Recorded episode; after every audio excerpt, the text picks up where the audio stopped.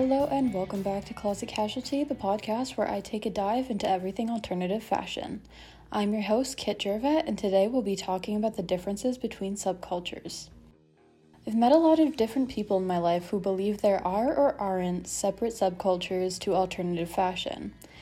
Those who say they are probably wouldn't be able to name all of them on one hand, and those who say there aren't just seem to think everything falls under the alt umbrella.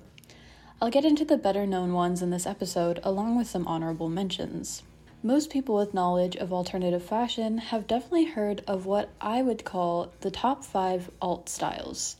They're goth, emo, punk, grunge, and metal. And of course, they can be broken down further into even smaller subcultures. Many of them are also amalgamations of each other, pulling inspiration, but I will focus on the general idea of each one for now. Goth style is exactly what it means. It's gothic. Just like gothic novels and art, it's rooted in dark romanticism. Goth draws from medieval, Edwardian, and Victorian styles while bringing them into the modern day. They wear a lot of black with lace or mesh accents. For women, this tends to entail long dresses with many ruffle and lace layers. With makeup, they wear a lot of white face paint with dramatic eyeliner and eyeshadow. Many goths have a very monochromatic look. There's a lot of existentialism present in the goth community, which means they tend to believe in being responsible for creating their own purpose in life. The style was created from the music genre. You don't need to dress goth to be goth, but we're talking about the style. Metal fashion can also be credited to its respective music genre. This style features a lot of leather, denim, and bantees. Many metal fans wear vests full of pins and patches, usually displaying band logos and imagery. A lot of combat boots, studded accessories, and camo are also present in heavy metal fashion.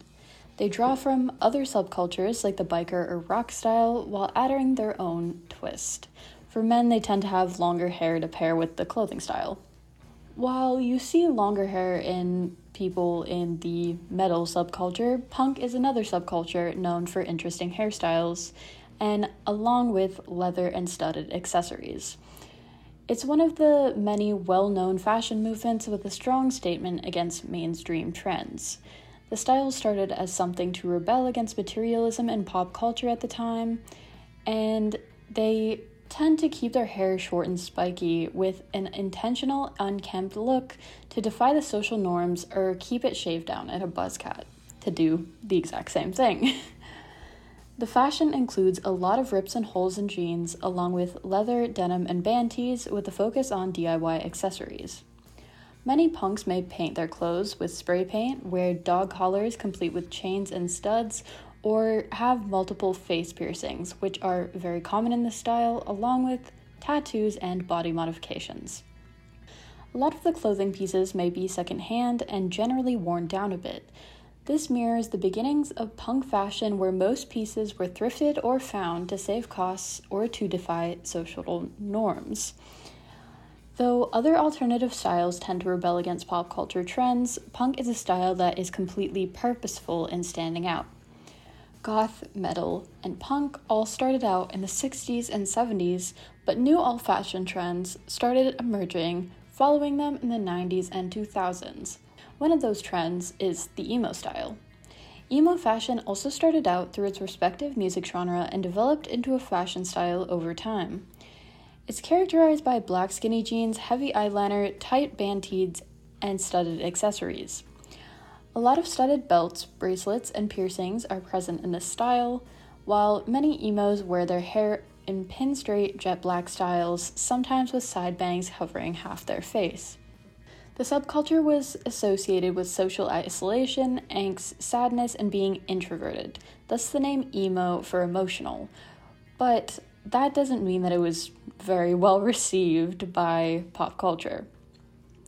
It originated within the punk subcultures, but split off into its own genre. Grunge also rose to popularity within the music subculture and became its own style. Grunge is kind of a subversion of the typical alt style, sporting more normal, everyday clothes with some twists. A lot of the pieces in this style are oversized with holes and rips and are typically secondhand. Kurt Cobain, a member of the band Nirvana, sported this style frequently and kept his hair somewhat long and unkempt. He was one of the biggest influences in grunge fashion's rise to popularity. While men wearing this style would often dress similarly to Cobain, most women had their own twist on grunge fashion. These women would wear traditionally feminine silhouettes, with a lot of them wearing low-cut dresses with ripped tights underneath. This was paired with heavy and messy makeup with cardigans only sometimes. Women sporting this style would also sometimes bleach their hair and wear barrettes to further push the idea of a dark femininity. Funny enough, Courtney Love, who was Kurt Cobain's wife or girlfriend, was also one of the people to popularize this style in women. Though these styles are really about the people wearing them. I've already talked about some of the more well-known subcultures under the alt-fashion umbrella, but I think some more are definitely worth mentioning. I can't fit all of them into one episode, so I do urge you to look them up on your own time if you're interested. Some of my favorite alt styles include the skater style, which I guess could be categorized under grunge in some capacity. Harajuku fashion is also one of my absolute favorites. I love anything cyber-esque, but especially the cyber Y2K style, which I like a lot of the Y2K styles, so that checks out. I find myself liking a lot of color blocking with what people call clowncore as well. Personally, I identify my style as being a mix of grunge and Y2K fashion trends. Think rocker older brother and a 2000s coming-of-age movie, and you've pretty much got it spot on.